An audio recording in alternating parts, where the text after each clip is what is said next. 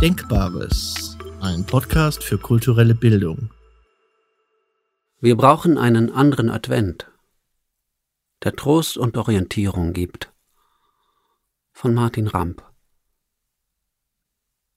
Haben Sie noch einen, der über 700.000 Adventskalender der andere Advent ergattern können? Ich bin im Corona-Jahr 2020 leider leer ausgegangen. Dabei hätte ich Tag für Tag den adventlichen Zusprung dieses so liebevoll gestalteten Zeitunterbrechers gebraucht. Kündet allen in der Not, fasset Mut und habt Vertrauen, wie es in einem alten adventlichen Kirchenlied so schön heißt. Gotteslob Nummer 221. Falls der Kalender der andere Advent auch dieses Jahr wieder ausverkauft ist,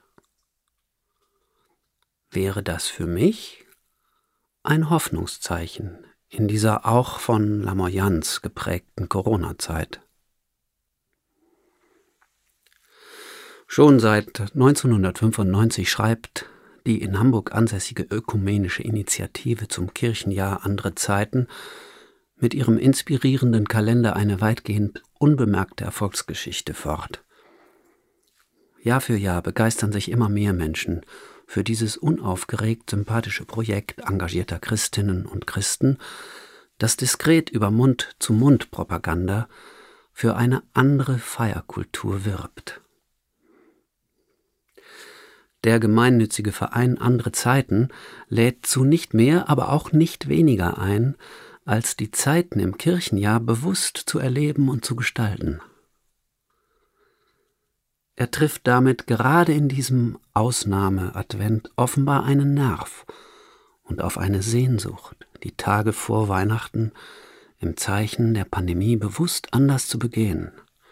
Abseits vorweihnachtlich süßer Überformung im Sinne des Liedes, süßer die Glocken nie klingen, und näher dran an der ursprünglichen Bedeutung des Advents, stiller, ruhiger, nachdenklicher. Advent als eine andere Zeit, die uns auf das Weihnachtsfest wirklich vorzubereiten weiß, die dem Warten und der Ungeduld Ausdruck verleiht und sie damit kultiviert. Veni, veni, Emmanuel. Die aber auch deutlich von der Verletzlichkeit und Unvollkommenheit der Menschen spricht, die sich nach Heilung und Erlösung sehnen. Allen Menschen wird zuteil Gottes Heil. Gottes Lob Nummer 221.